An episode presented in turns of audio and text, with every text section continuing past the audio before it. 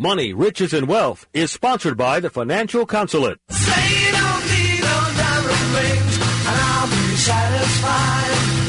Tell me that you want the kind of things the money just can't buy. I don't care too much for money. Money can buy me love. This is Talk Radio 680 WCBM. Time now for Money, Riches, and Wealth. Here's your host, Drew Tignanelli. This is Drew Tignanelli here, Money, Riches, and Wealth. Another Wednesday night. And the co-host tonight is Jackson Courtney. What's your middle name? Do you have one? Yeah, it's it's Alexander. Jackson Alexander Courtney. That's very uh, After very, Alexander uh, the Great. Very proper. It, was it after Alexander the Great, or is it just you're saying that? No, I'm just saying that. Okay, I didn't know if your parents were old enough to know Alex himself. I um, think so. Anyway, we're here on an open show, and uh, Jackson's going to be here helping me uh, answer your questions. If you want to call and ask a question, 410 922 6680 is the way to do that, and it's the early part of the show. That's always the best time to call in and ask your question and get the most uh, assistance because you know, normally you just get one, two, three calls in the first hour or half hour, and then boom, the second hour, half hour comes and everybody and his brother wants to call in and ask a question. So now's the time to call in, 410-922-6680. And it's anything dealing with personal finance. You get to direct the conversation, lead the direction of where we're gonna, what we're gonna say tonight. We're going to talk about. If it's uh, Medicare and Social Security, then we're going that direction. If you want to call in and say, no, I want to talk about IRAs and Roths, we'll go that direction. You want to talk about taxes and tax planning and tax preparation and things to be thinking about and looking out for and trying to do to minimize your taxes, we'll go that way. Estate planning, uh, elder care planning, investments, uh, insurances, auto, home, life, long-term care, whatever. If you want to talk about it, deals with your personal finance, we're here to help you. The purpose of this show is to demonstrate what a true professional financial advisor should do.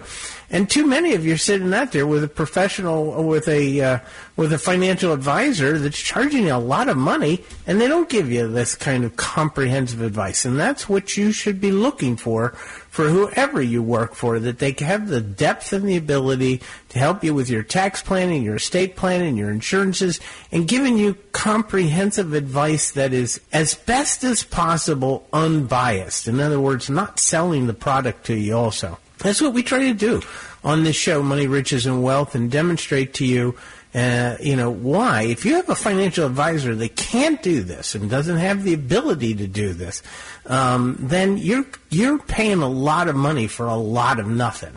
Anyway, if you want to call in and, and direct the conversation, 410 922 6680 is the way to call in. Yeah, and we have Gene. We got some callers, so uh, we can go to Gene in Columbia. Hello. Hey, Gene, how are you? Good. My question is a different take on Social Security. I've never heard this talked about. Uh, two years ago, uh, everybody who was receiving Social Security got 5.9% raise. This year it was 8.7. Right? Uh, what about the people who haven't qu- quite retired? How about, I'm trying to counsel. Their benefit goes up. In other words, let's assume the person got a letter from the Social Security, an estimated letter saying, well, if you retire now, last September, Right. They get a they get a new letter that says your your benefits now eight point seven percent higher. whether you're taking it or not. Correct. Okay, all right. Uh, I didn't know how to fit that into the mix for my Yeah. sister. I can't take it understand. If she wants, but It's a it's a great question, but yes, they all get adjusted. Uh, future benefits, etc. You know, they're they're all adjusted accordingly. So yeah, not a not nothing you have to worry about there. well, except for the system running out of money. Let me, you know, what I always say, Gene, is these guys that run the system print the money. Argentina and Russia have never defaulted on their pension plans to their senior citizens, and the United States ain't going to be the first one to do it. Well, you know what? Um, my, I've, my, this is how Congress deals with everything. They wait to the very last minute. And, That's right. And they decide to deal with it and, and pat themselves on the back that Yeah, well, oh, a you good know, job. Yeah, well, you know, the Medicare system was going to run amok in uh, 19 and 2009 or 10, Right. and that's when Obama passed some things, and now it's not supposed to run out until late 2020 or something like that.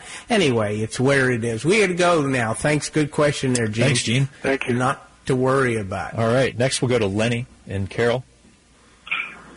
Lenny. Hey, Lenny, how are you? Thank you. Thank you very much for taking my call.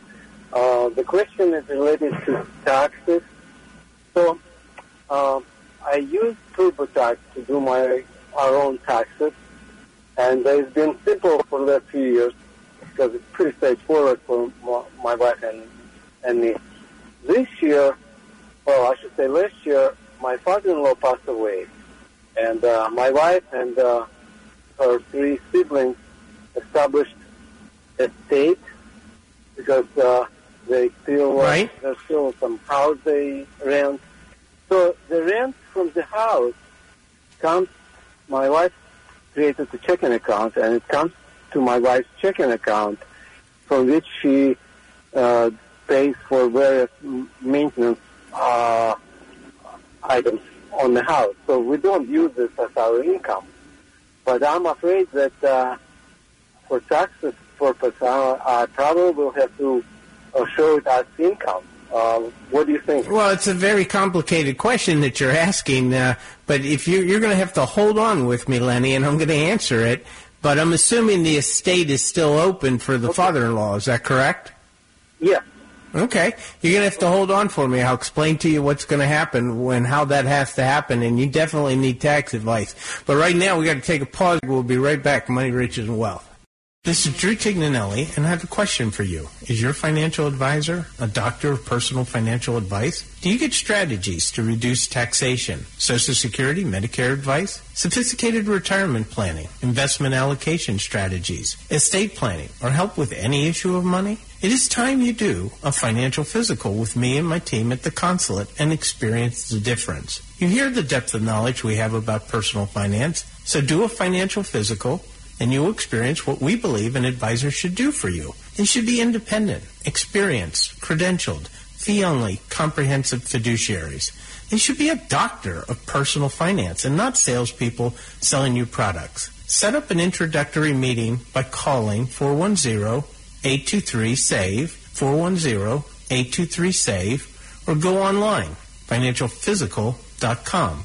That's financialphysical.com. It's time you experience the difference.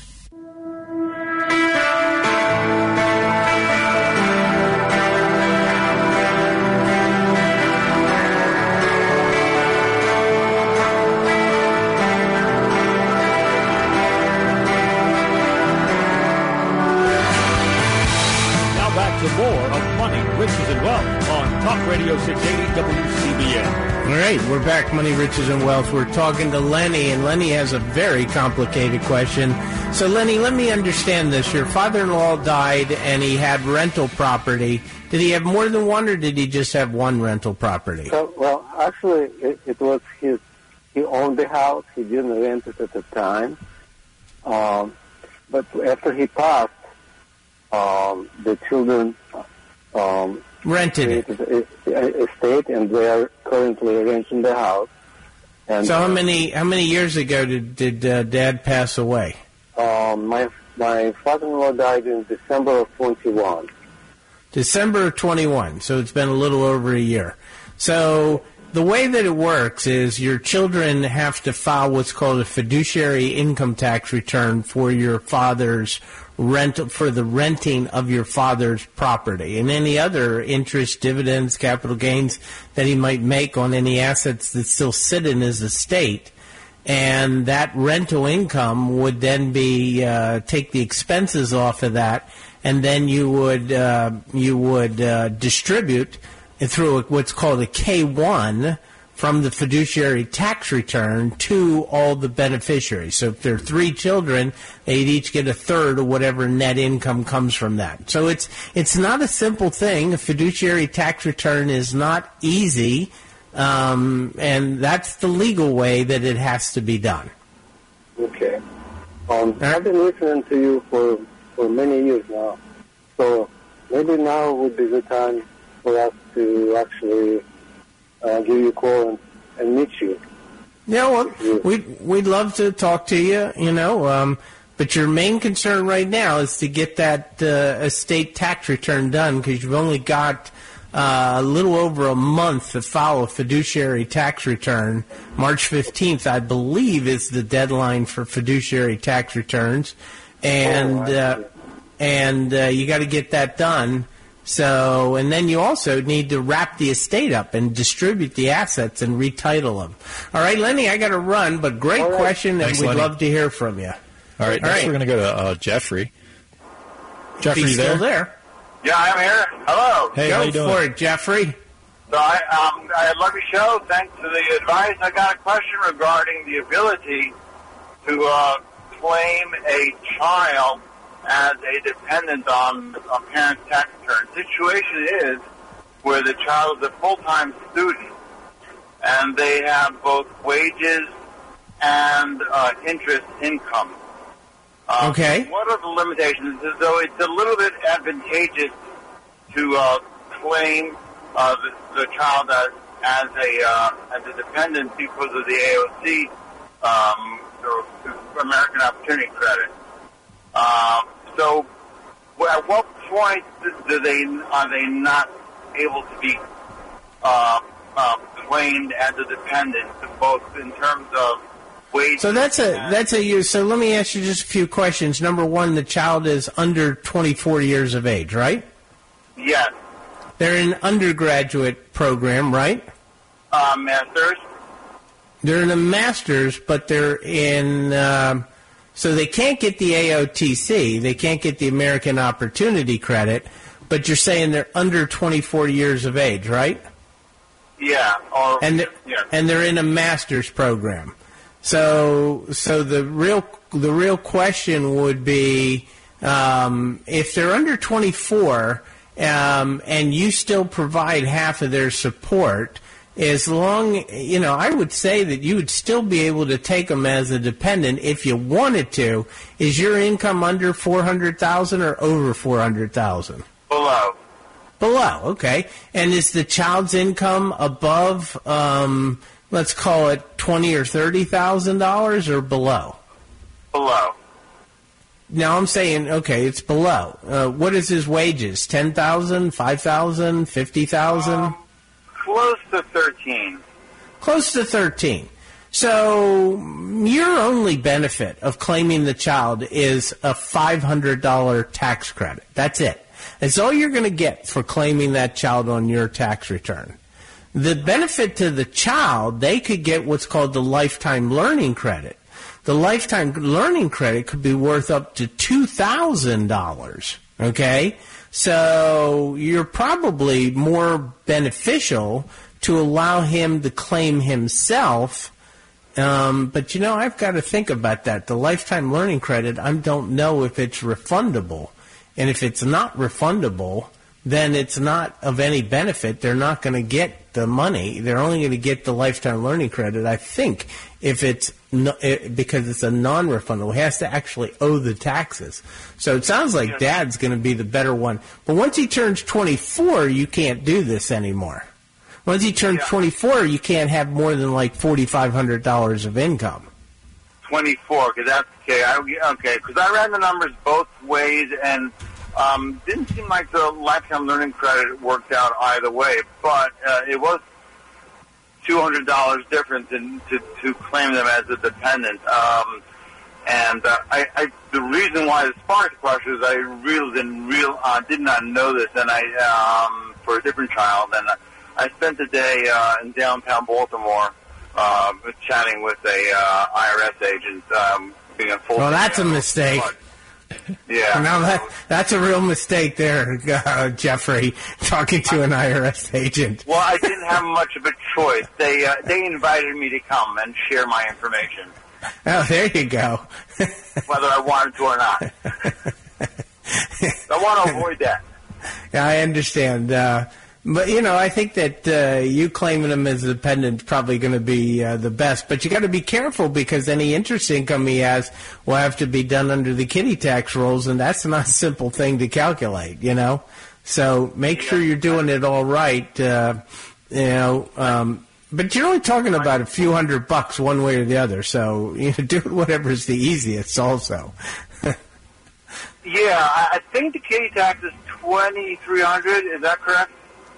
The what? Say that again. The, the kiddie tax limit is that twenty The, the the the unearned income is uh, the first. I think it's eleven hundred dollars or so is tax free, and anything above that to like another eleven hundred is taxed to the kid. So you're right. It's about twenty two or twenty three hundred that it would be taxed to the child. Above that is when it starts flowing to the parent. Right, then the child's rate is, is less than the parent's rate, generally speaking. Sure, sure. All right, great question. I mean, you're talking about, I, I, you know, I should know those things right off the top, but I, get- you know, they get so confusing. Which refundable, which one's not, you know, and, and that kind of stuff. Anyway, great question, Jeffrey. I appreciate that. Yeah, the, the, I'm actually calculating them. I use software for, but I do want to make sure I don't um, make the wrong mis- make a mistake about then uh, claiming a dependent where I really can't. Because that the software doesn't quite cover it, apparently. Yeah, well, as long as it's under 24, you're good to go. So, all right. Well, All thank you right, very Jeffrey, much. take care. Thanks, Jeffrey. Mike in Baltimore, J- Courtney, uh, Jackson. How you doing? Hey, Mike, how are you? All right. How you doing? Good. Good. Go How ahead and help ask your question. Yeah, I have a quick question regarding Roth IRA. Yeah. Um, I have, uh, I'm 64, and I wanted to know if I start a Roth IRA, would I have to wait the mandatory five years to get the tax-free withdrawal? Um, sort of yes and no. So let's look at it this way, Mike. Anyone who has the ability to do a Roth IRA should do it. Forget the five-year rule. It's a, but it's a trivial thing. Okay. So Okay. let's say, let's say, Mike, that you put the seven thousand into your Roth IRA for 2022. Okay? Okay. And two years from now, in 2024, you say, I need that money. Okay? You can take the $7,000 Roth contribution back 100% tax free. What you can't touch tax free is the earnings and growth of that $7,000 until you've had an IRA, just one IRA, established for more than five years. That's the simple thing about the five year. Forget it. It's trivial. You're not going to need that extra little bit of money that that $7,000 is going to make. And if you do, you've got bigger problems than waiting for the five year rule. Okay. All right? So just do it, man. Everybody should be doing it. Okay. Thank you. All right. All right. Thanks, Mike. You know, that's the key to the Roth, uh, Jackson. We're running out of time for this segment. I hope uh, Kathy uh, holds on for us. We're on an open show, 410-922-6680. If you want to call and ask a question, we're on an open show, 410-922-6680.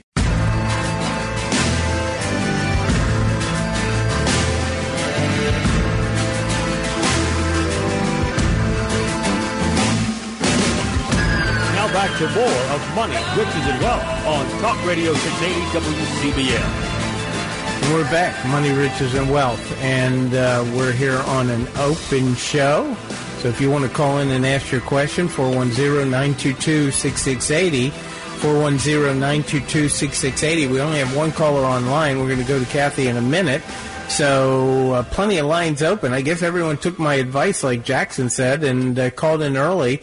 And now we're all going to sit here at the end of the show with nobody to talk to. So uh, call in now if you want to, 410-922-6680. But I want to go back to uh, Mike's question about the Roth real quick, Jackson.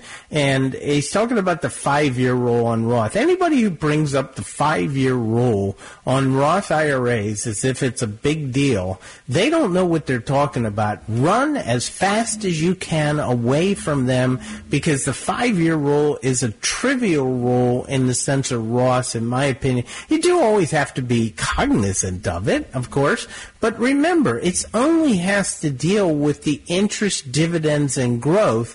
The contributions always can come out, and in five years, unless you hit the lottery of some sort, you know, you buy you know that stock at 10 and it goes to $200 a share in 5 years chances are you're not going to need the interest, dividends, and growth in the first five years of the of the stock. You, you may want the contributions back, but you don't. To, you know, you're not going to need the the earnings, interest, and growth. And remember, when you do your first Roth IRA, the minute five years is up, uh, you know, you never have to worry about the five year again. So somebody in 1998 who put hundred dollars into a Roth IRA and never put another nickel into a Roth since 1998 fulfilled the, the five year rule in 2003. So, you know, don't let anybody use the five year rule as if it's a, an obstacle, some like some difficult thing to overcome. It is right. trivial, in my opinion. Anyway, let's go to Kathy in Parkville. Hey, Kathy, how can we help you today?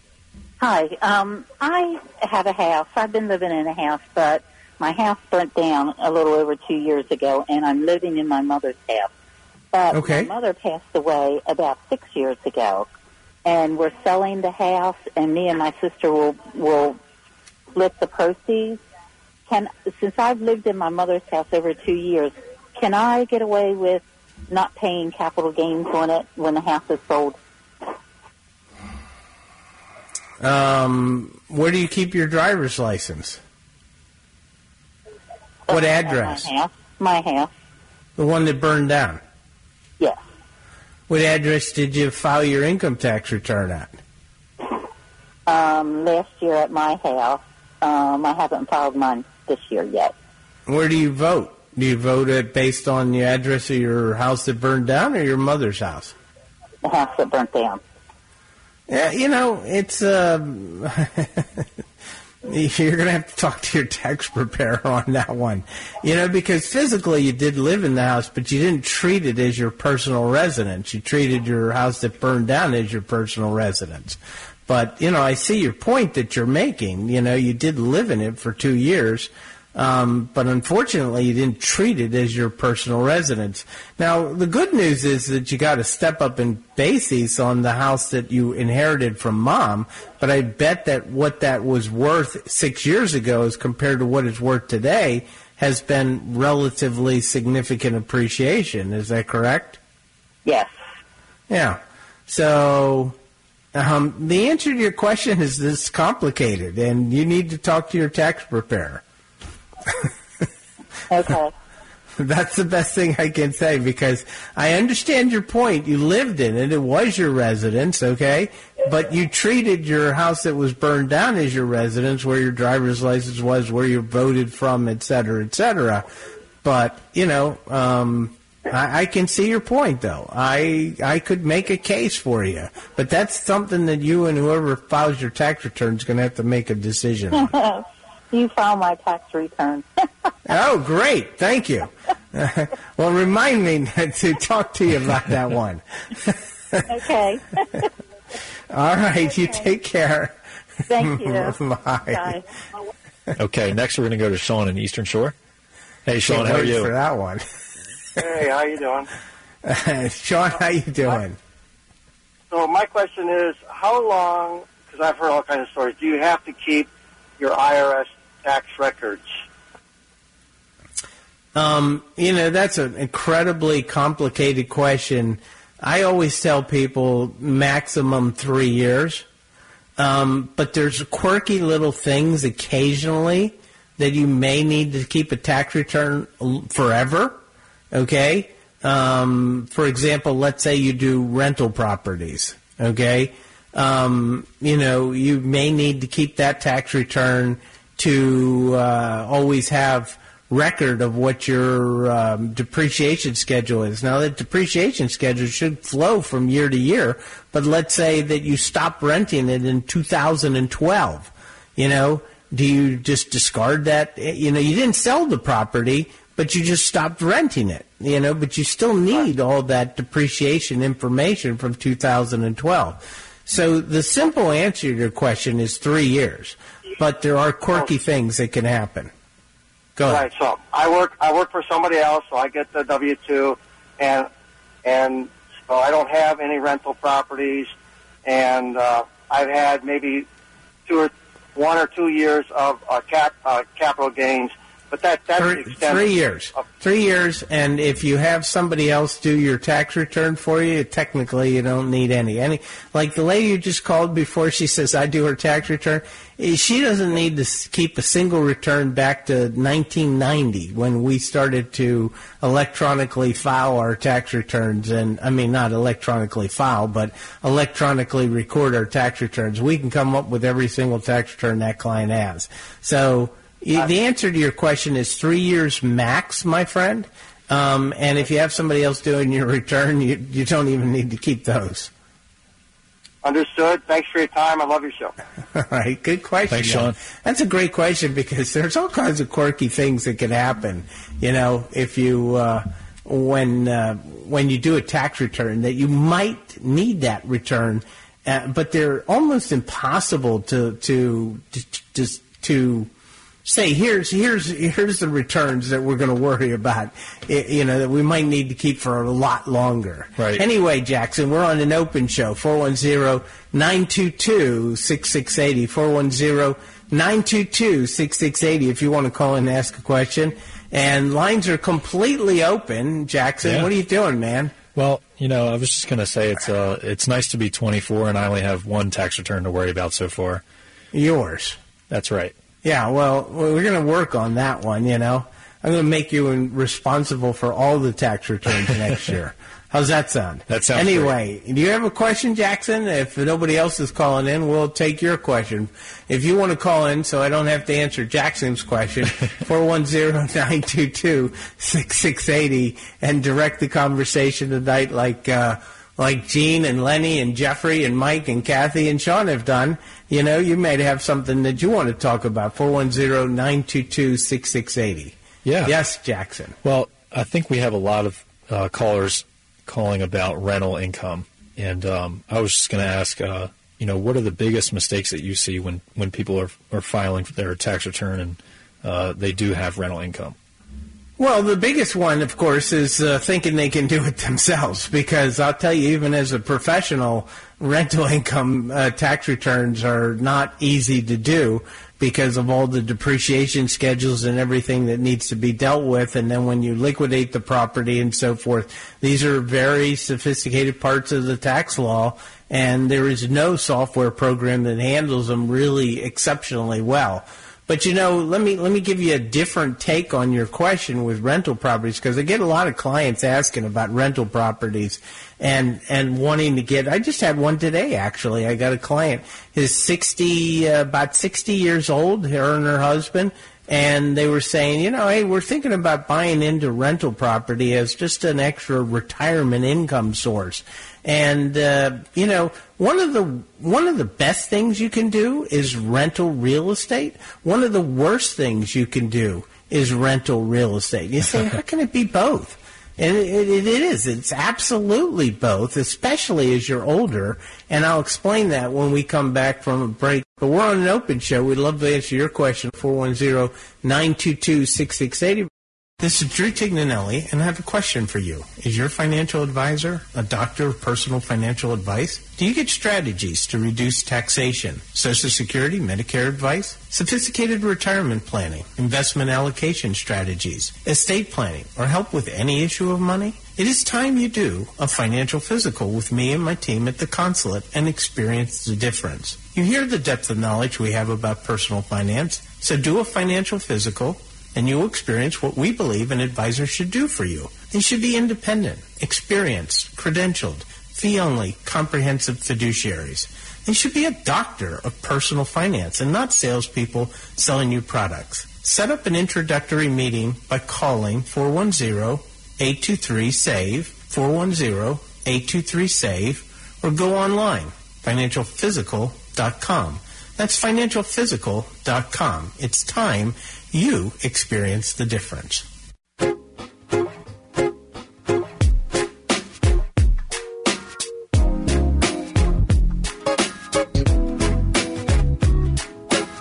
Now back to more of Money, Riches, and Wealth on Talk Radio 680 WCBM. All right, we're back. Money, Riches, and Wealth. We're on an open show tonight. We got Gary and Ed on the line. We're going to go to you in a second. But I have to answer the uh, question that I brought up a second ago rental real estate. Uh, how can it be one of the best things you do and one of the worst things you do? And the answer is very simple. Is real estate, rental real estate, chosen wisely, can be an excellent investment, can prove to be an excellent investment. But why could it be one of the worst also? And the answer is, is because it's a full-time job. And if something goes wrong, it can really be devastating, especially if you use borrow money to uh, buy that rental real estate. But it is a full time job. I just want, you know, I, I hear these people come on the radio talking about, you know, do real estate. It's so, you know, wonderful and all this kind of stuff. But, you know, be realistic about it. Tell them the truth. And, and, you know, being a landlord is not an easy thing. I'd say, I'd say 95% of all my clients that have gone out to buy rental real estate within five years have looked to sell that rental real estate because they just couldn't handle the business orientation of being a landlord and all the problems that come up and all the things that have to be dealt with. And even when you have a, a, a real estate manager, somebody else, you, you're paying them a lot of money to take care of those and they see that there's not a lot of profitability in the deal after they bring in the real estate manager. And then you got the last problem is as you get older and you're not able to handle this, telling your children that they now have to step in and be the landlord in your place.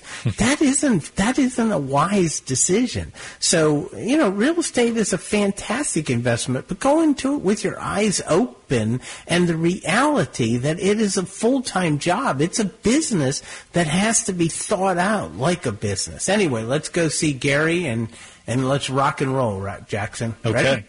Hey, Gary, how are you? How are you doing today? Great. What's up? I listen to your show a lot, so I have a question for you. Yep. Uh, I was working for a company like 20 some years, and I got hurt on the job, so I haven't worked in almost two years. So I had my 401, which I took money out and did this, said bought, did that.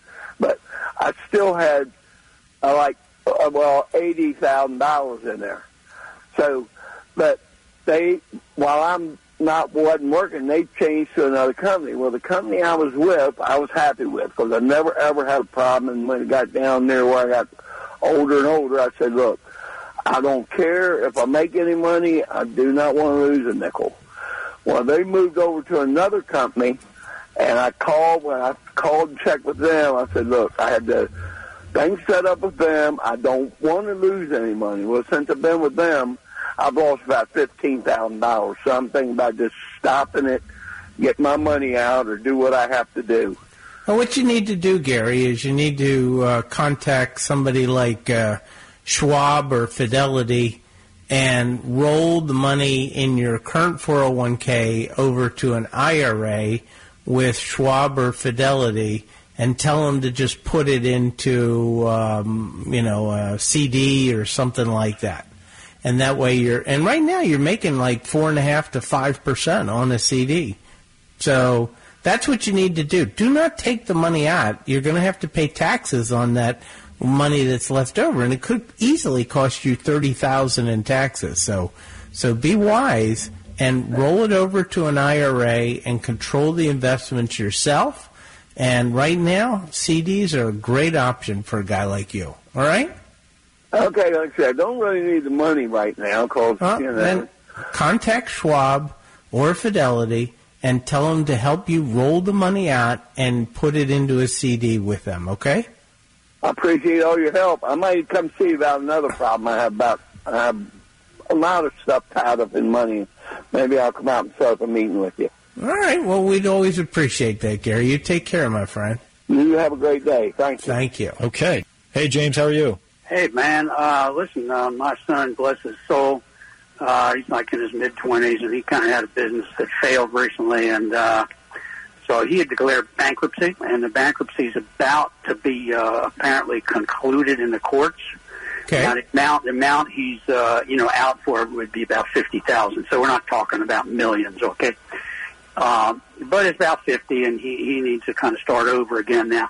He he he's he's started doing some work, and he's making a little money now, not a lot, but he he uh, as of the end of, of uh, last year, he had about maybe uh, somewhere between five and ten thousand of, of money that that he's told folks, please don't pay me yet because uh, it, it, you know um, I, I I I don't want to lose it in the bankruptcy.